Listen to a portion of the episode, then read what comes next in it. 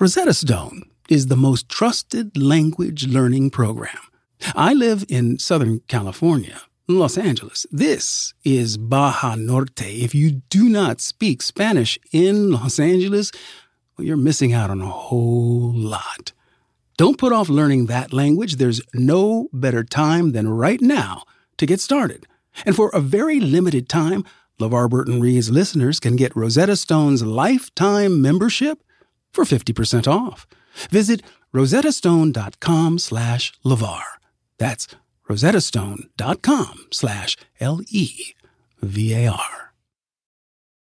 Save big money on your next project with help from Menards. Move water where you need it quickly with a Barracuda sump pump. Some pumps keep your basement dry when big storms hit unexpectedly. Get a half horsepower cast iron Barracuda sump pump on sale now through May 5th. Hurry into Menards and don't forget to check out our weekly flyer on menards.com for all the great deals happening now. Save big money at Menards.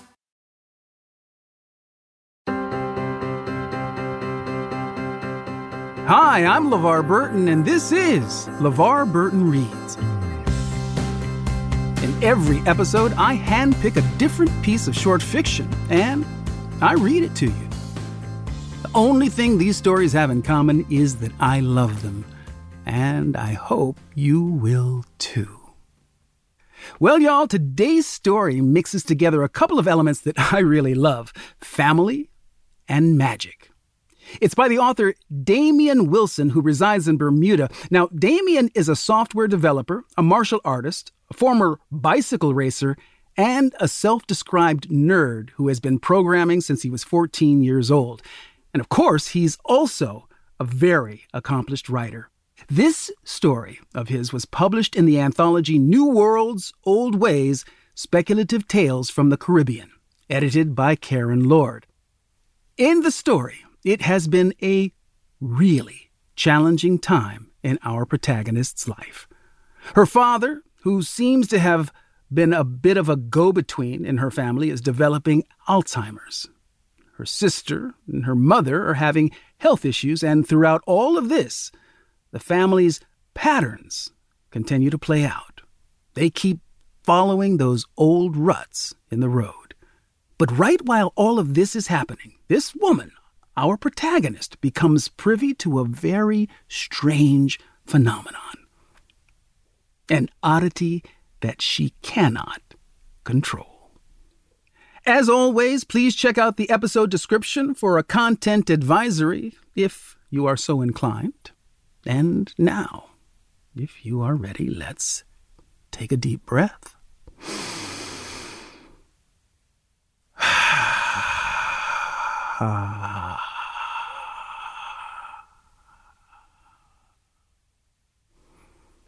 and begin.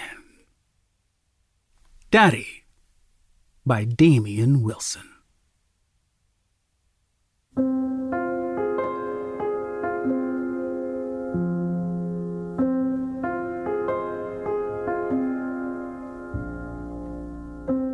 It was the day I buried my sister that I discovered my father could teleport. Bobby, the second daughter, the precious child who could do no wrong, had died an addict's death, gasping her final breaths into her squat's dusty carpet. Her stoned companions failed to rouse in time to help her, if they even tried at all.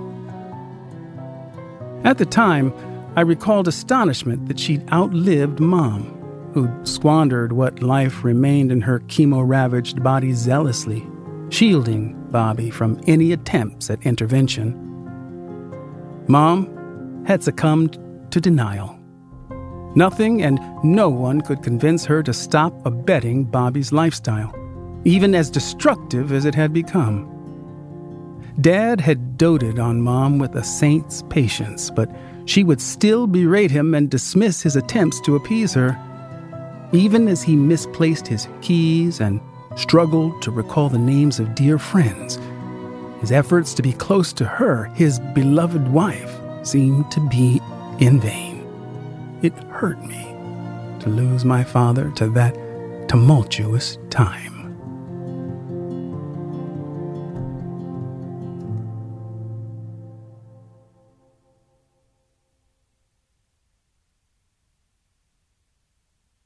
We had gathered at Mom's bedside. The pumps and monitors had been switched off, and the nurses had removed the tubes and wires. They'd even brushed her hair, teasing what little was left of it into a semblance of dignity. Alec and I had been married not long before, our union forged just in time for this horrible trial.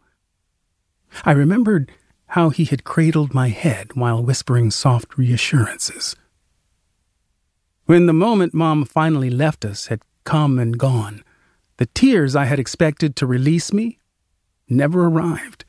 Instead, leaden numbness filled my limbs. Dad was a picture of strength, though.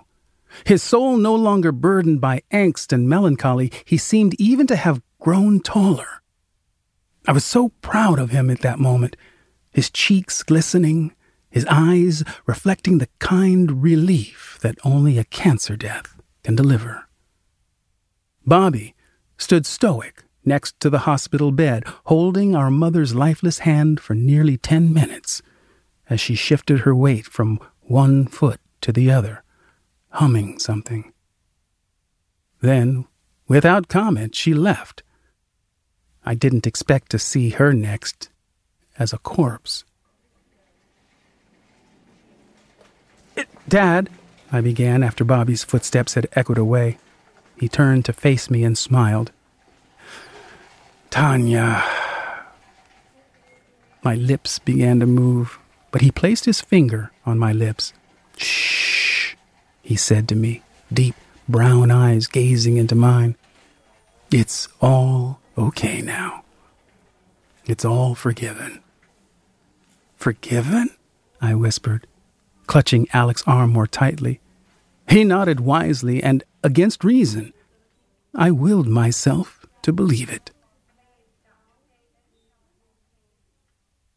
So it was years later at Bobby's not so well attended funeral that I stood alone, dressed in whatever finery I could dust off, my wedding band told a fiction that only I still entertained.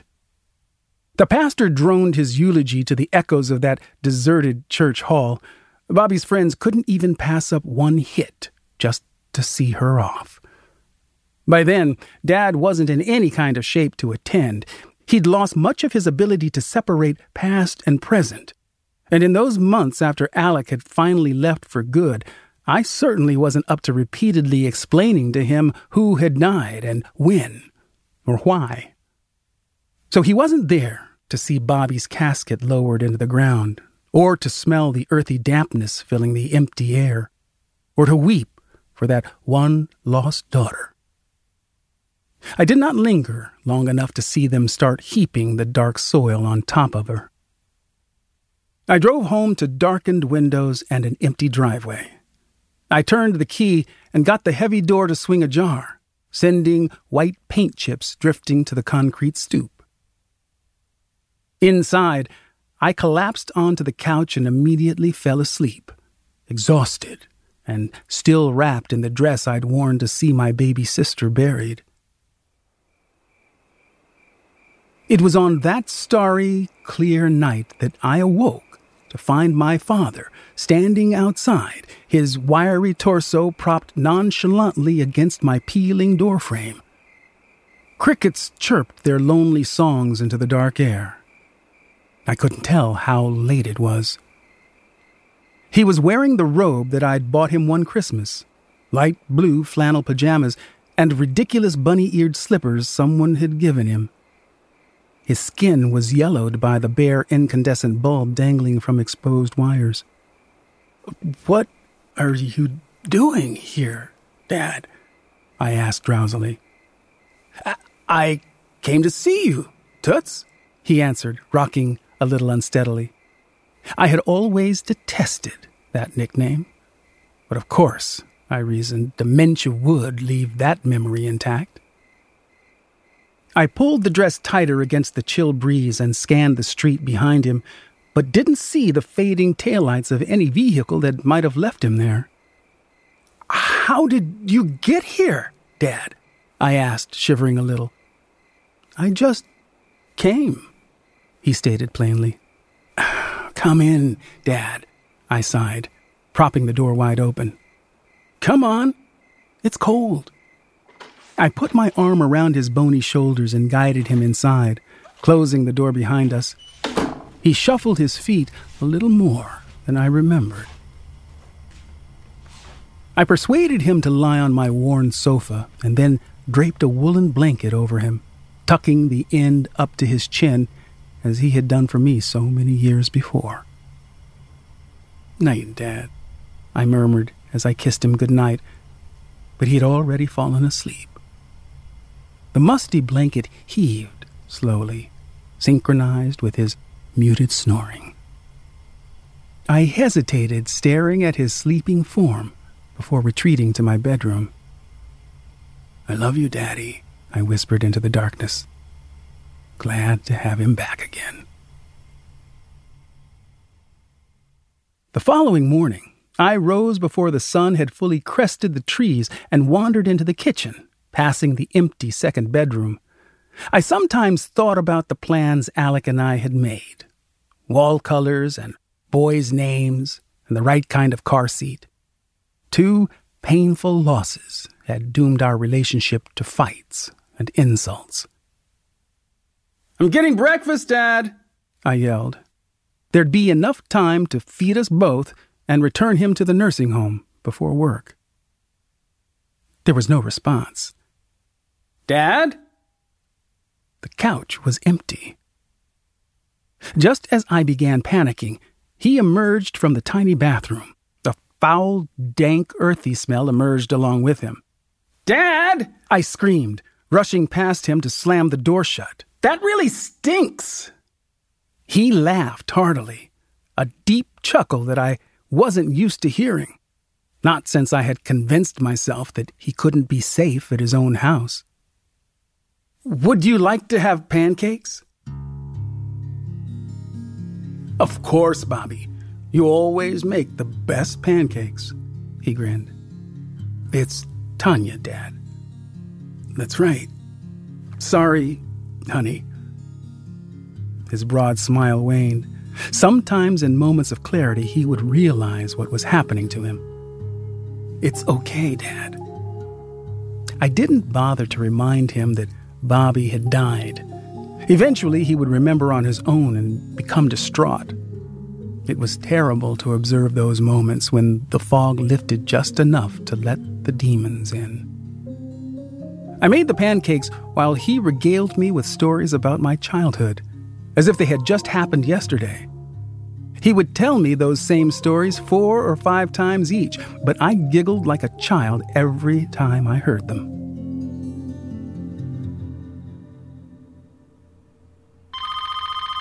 The telephone's ring interrupted the idyll.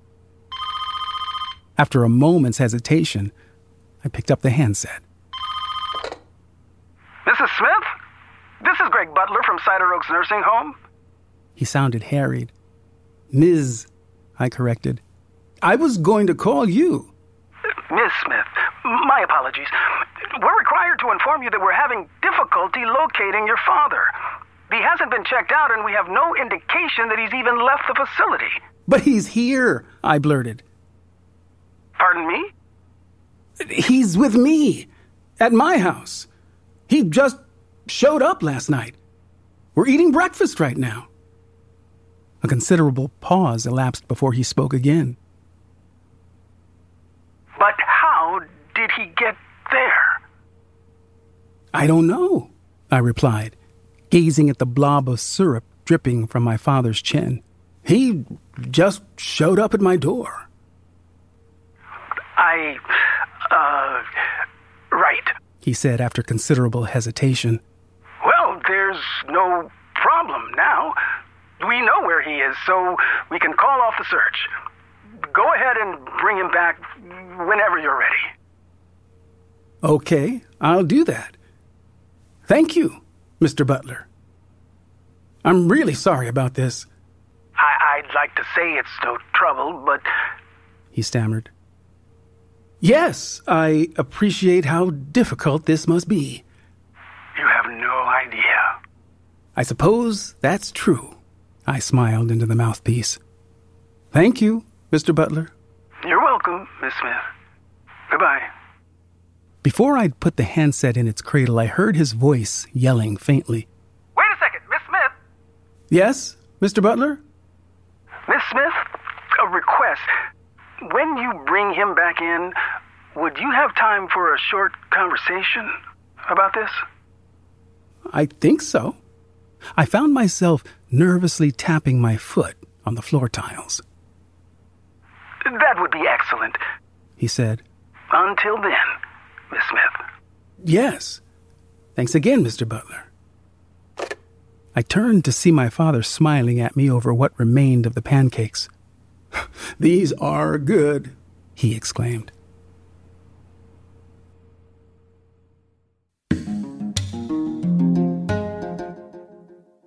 The living room is where you make life's most beautiful memories. But your sofa shouldn't be the one remembering them. The new life resistant, high performance furniture collection from Ashley is designed to withstand all the spills, slip ups, and muddy paws that come with the best parts of life. Ashley high performance sofas and recliners are soft, on trend, and easy to clean. Shop the high performance furniture in store or online at ashley.com. Ashley, for the love of home.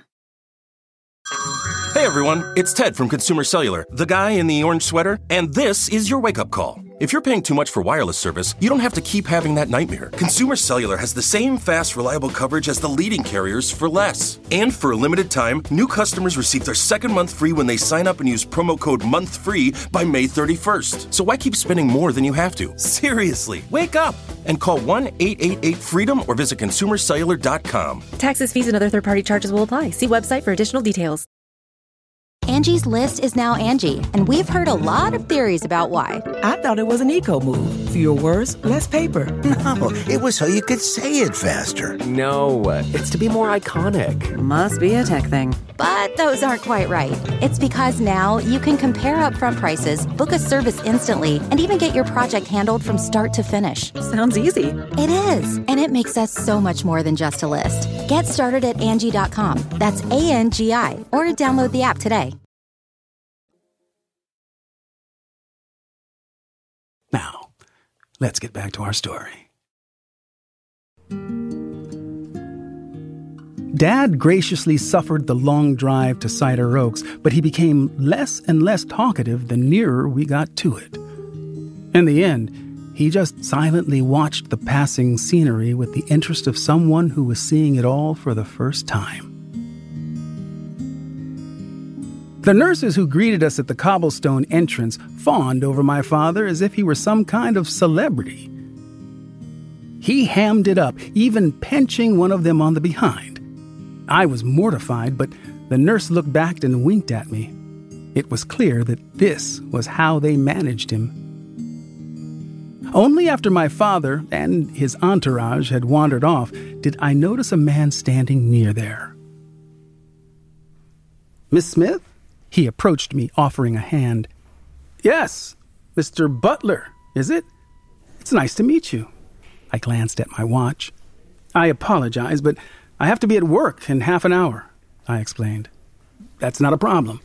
He nodded in sympathy. This shouldn't take more than five minutes. He guided me into his office. Folders, binders, and loose papers littered the desk's scarred laminate surface. So, this is about my father's ability to leave the nursing home undetected, I began. Yes, it's definitely an issue of concern for us, he replied. And I must be frank with you, we have no idea how he managed to visit your home last night. He paused. There's more to this. More? Yes, this isn't the first time your father has relocated. The way he uttered the word made it clear that it wasn't his first choice. What do you mean?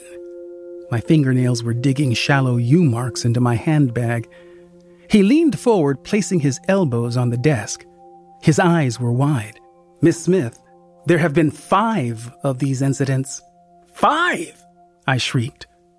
Why am I just learning about this now? I'm sorry about that. We weren't trying to deceive you, but so far we've only considered administrative failures. People have already been terminated over this. What explanation could there be? I began to tremble. The first time this happened, your father was asleep in his room when the shift nurse checked. We keep the doors locked for the Alzheimer's patients because they can wander off and get disoriented. I nodded. That had been a deciding factor for moving him to the nursing home. But the next shift nurse, four hours later, found him hunting around in the recreation room, looking for someone named Philip. The family dog. I smiled. Ah, that makes sense. For a moment, he seemed to flirt with the idea of asking why someone would name their dog Philip, but decided against it. He continued, A week after that, we found him wandering around the cafeteria. He claimed that he was looking for ice cream. He does like snacks, I confirmed. And then, less than a month ago, he was picked up by one of the security guards while walking along the fence in driving rain. When the guard spoke to him, your father just said something about it being time to go home. You have any idea what he might have meant by that? I shrugged. Not really, no. He leaned back in his chair, which squeaked in protest. Unfortunately, he went on, while we suspect that he's simply managing to take advantage of unlatched doors and gates, our security video isn't of sufficient quality to draw any conclusions. We've had a slew of problems with those cameras, despite replacing a bunch. And now this, I mumbled, my throat suddenly dry. I stole a look at my watch and rose from the chair. Uh, Mr. Butler, I think we've run out of time. I hadn't heard anything that I wanted to hear. Yes, of course, Miss Smith. He rose, offering his hand. I trust we can resume this conversation in the near future?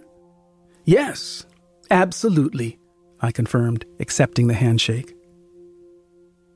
As I turned to leave, a question tugging at my conscience made me stop. Uh, Mr. Butler, are you convinced that my father is still safe here? Certainly. We're devoted to providing the necessary coverage, even if we need to allocate more staff. His reassurance did nothing to allay my fears. As I drove away from the complex, I replayed the exchange in my mind over and over.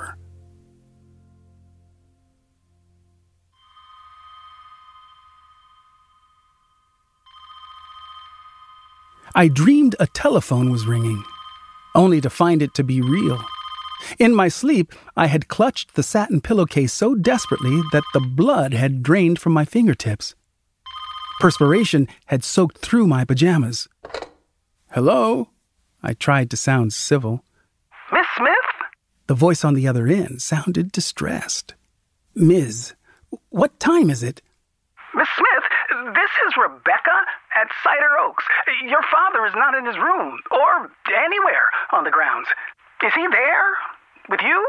I'm so sorry to have to call you like this. She gasped, scarcely taking a breath between sentences. Uh, no. No, he's not here. Miss Smith, we have no clue as to where he might be. Please let us know if he turns up there. Okay. I. Wait. Wasn't someone watching him? Oh. Oh. The police are here now, Miss Smith. I have to talk to them. Can I call you back? Uh, yes, of course, I stammered. I'd scarcely had time to start imagining all the terrible outcomes when the phone rang again. Rebecca, did you find. I began. Tanya? Tanya, is that you? The caller was shouting. Yes, yes, I yelled. Who is this? Tanya, this is Deborah Tang. Do you remember me? Recognition was gradual, but the woman's voice was tied to many of my childhood memories. Mrs. Tang, I said at last. Yes, of course I remember you. How are you? I recalled the woman's living room and her daughters, Mindy and Ann, and the smell of freshly baked chocolate chip cookies on Sunday afternoons. Tanya, father is at the house. Did you know? He's trying to get inside, but it's all boarded up. He's trying to get in, but I don't want him to get hurt. I tried not to dwell on how my father had managed to travel more than a hundred kilometers from the nursing home to the place where we'd once been a family. I had been heartbroken when I signed the contract for the house to become someone else's. In the end, though, the family who bought it also failed to hang on to it. I'm telling the police now, Mrs. Tang, I said. They're going to come and help him, okay? Tell them not to hurt him. She insisted. He's so nice. Tell them to be careful. I will, Mrs. Tang. Thank you so much. Bobby, I'm okay. There's nothing wrong with me. My father insisted. His eyes wandered around the room. I stood outside the holding cell. They'd put him in it for his safety, they said, but I could still barely contain my rage as I watched them unlock the barred door.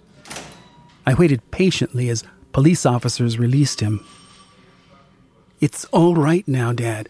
We're just going to get you back to the nursing home. Okay? I just want to go home, Bobby, he said, hurt and fear in his face. I know, Daddy. I said, It's okay. I felt heartbroken again as I helped his once strong body climb into the passenger seat of my car. We drove in silence while he slowly calmed down. I was relieved when at last he fell asleep, snoring rhythmically, though the long journey to Cider Oaks was lonely without a conversation to fill the air, even recycled stories from the past. I drove on, but when I turned to look at his sleeping form, he vanished without a whisper. I didn't register his disappearance at first. I could see the passenger seat where his tall frame should have been, and the night view beyond the window pane was starkly unobscured. Red and white vehicle lights danced in the glass. I screamed so much that I couldn't continue driving. The tires screeched in protest, and only grace allowed me to stop the car without crashing into something. My fingertips uselessly clutched the steering wheel without sensation. The engine's idling rumble filled a nighttime stillness only broken occasionally by the wail of far off truck tires. I stared at the vacant passenger seat, willing it to magically yield back my father. After some time, I gathered my senses enough to resume driving back to the house that Alec had deserted. I pondered who to call. Who would believe me? I'd barely crossed the threshold when I saw the answering machine's blinking red light. Hesitantly, I pressed the winking button. Mrs. Smith, began the first message. This is Sergeant Yates at Brookline Police Station. Your father appears to have returned to your old family home. I skipped the message, unable to bear listening to it. Tanya, this is Deborah Tang. Again, I pressed the skip button. Miss Smith, Greg Butler here. Your father appeared here briefly, but now. Sobbing, I pressed the skip button once more. Toots. I froze, my fingers suspended, motionless. Daddy? Daddy, is that you? I stopped by the house. His voice continued. But Bobby and your mom aren't there. I know, Dad, I bleated. Bobby and Mom are dead. Philip's dead. So I'm going to go and find them. It won't take long, though. So don't worry. It had been years since I heard my father speak with authority like that. He sounded like the father who'd carried me on his shoulders, whose knee I'd bounced on. The first man to tell me I was beautiful. No! Dad, come here! To me! I pleaded. They've all gone. It's just us now. Stay with me, Daddy. I need you. I love you, baby. I'll be back soon. Be good, okay? Daddy, don't go! I bawled. But the message had ended. Months later, there was still no sign of him. There were no more calls or messages. No sightings. Cider Oaks ended their involvement after the police investigation eliminated any culpability on their part. I could only imagine how ecstatic they'd become once their liability ended. Evidently, the answering machine's recording was the only thing that stood between me and a murder charge. I guffawed when a detective admitted that to me, the sudden outburst provoking a look normally reserved for the certifiably insane. I didn't get fired, though, miraculously. Though I spent my working days mindlessly processing reams of unremarkable paperwork, I was, to my amazement, still able to get the job done correctly.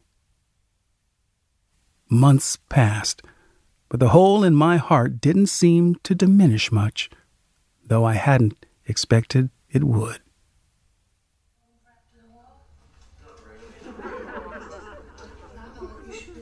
Then, one mild Saturday afternoon, as I was vacantly watching reruns of some once popular comedy, lying on the couch, wrapped to the neck in a ratty blanket, a voice in my head suddenly wondered if there was any mail in the roadside mailbox.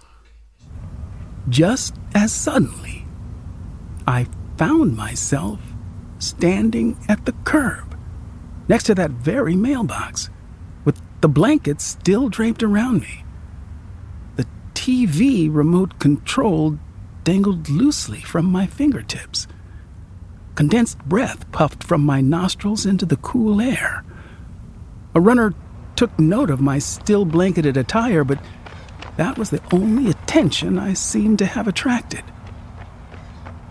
I opened the creaky mailbox lid and extracted the two or three envelopes that had collected there.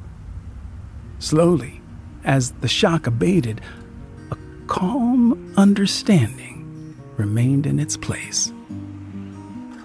For the first time in years, I began to beam, grinning broadly enough to make the muscles in my cheeks cramp.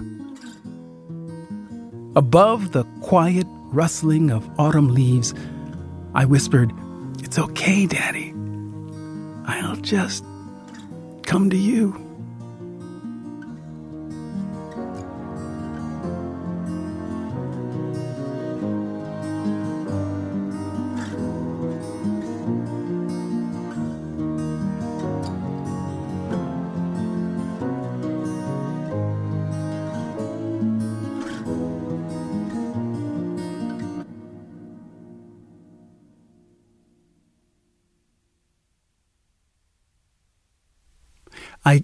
Can't read this story without thinking about a couple of things. One, I think about m- my own family, um, the people who are gone, those that are still here. I lost my mom and my younger sister a couple of years back within six months of one another. And this story reminds me of of all of the things that we shared that will only live in memory going forward. All the, the little things, the things that we tended to laugh about as a family, the inside family jokes, the memories that we have of those who have gone on to the other side. I think they take on even more meaning as time continues to pass. the truth is is that I think memory and the the memory of loved ones who are gone, I'm I'm not sure whether they remain intact, which is to say, are they an accurate representation of what happened, or are they an amalgamation of millions of moments that we shared, and it's just a representation of the feeling that we have that remains. And I think the thing that I, I love most about the story is that once she surrendered, right?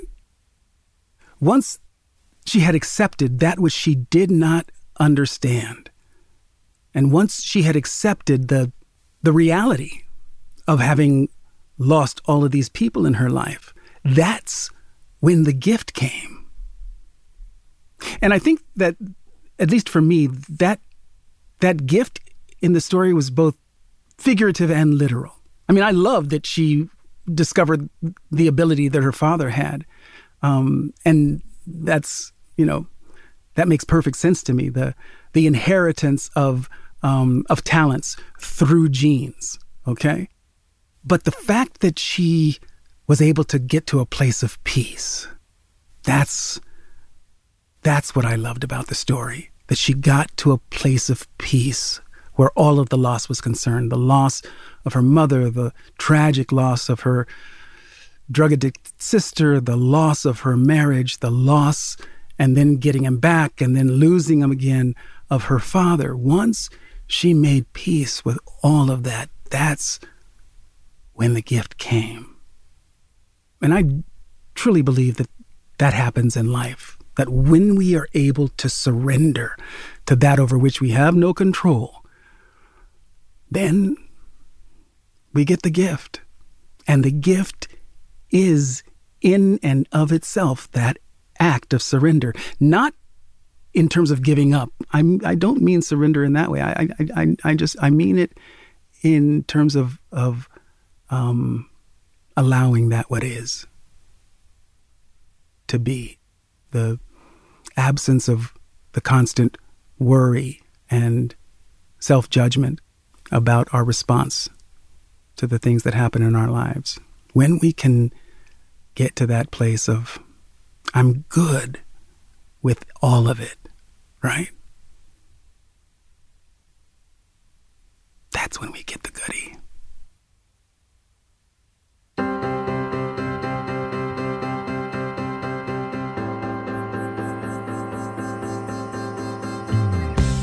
Our producer on this episode of LeVar Burton Reads is Julia Marie Smith. She's the best in the business, y'all.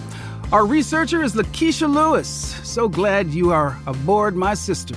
Editing and sound design by the very brilliant Brendan Burns. Our sound engineering is by Brendan Burns and my favorite engineer, LeVar Burton. My thanks to Damian Wilson for allowing me to read his work today. You can find this story in the anthology entitled New Worlds, Old Ways Speculative Tales from the Caribbean, edited by Karen Lord.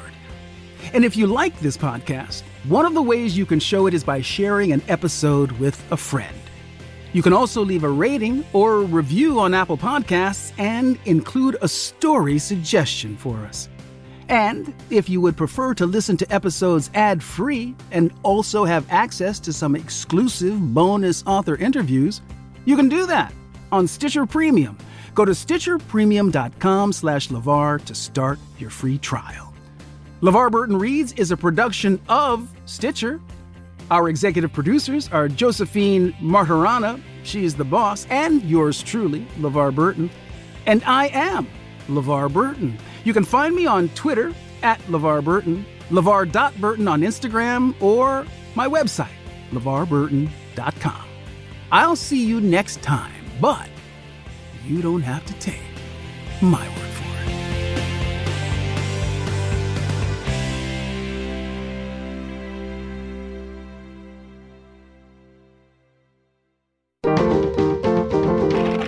it. Stitcher. The living room is where you make life's most beautiful memories. but your sofa shouldn't be the one remembering them. The new life resistant, high performance furniture collection from Ashley is designed to withstand all the spills, slip ups, and muddy paws that come with the best parts of life.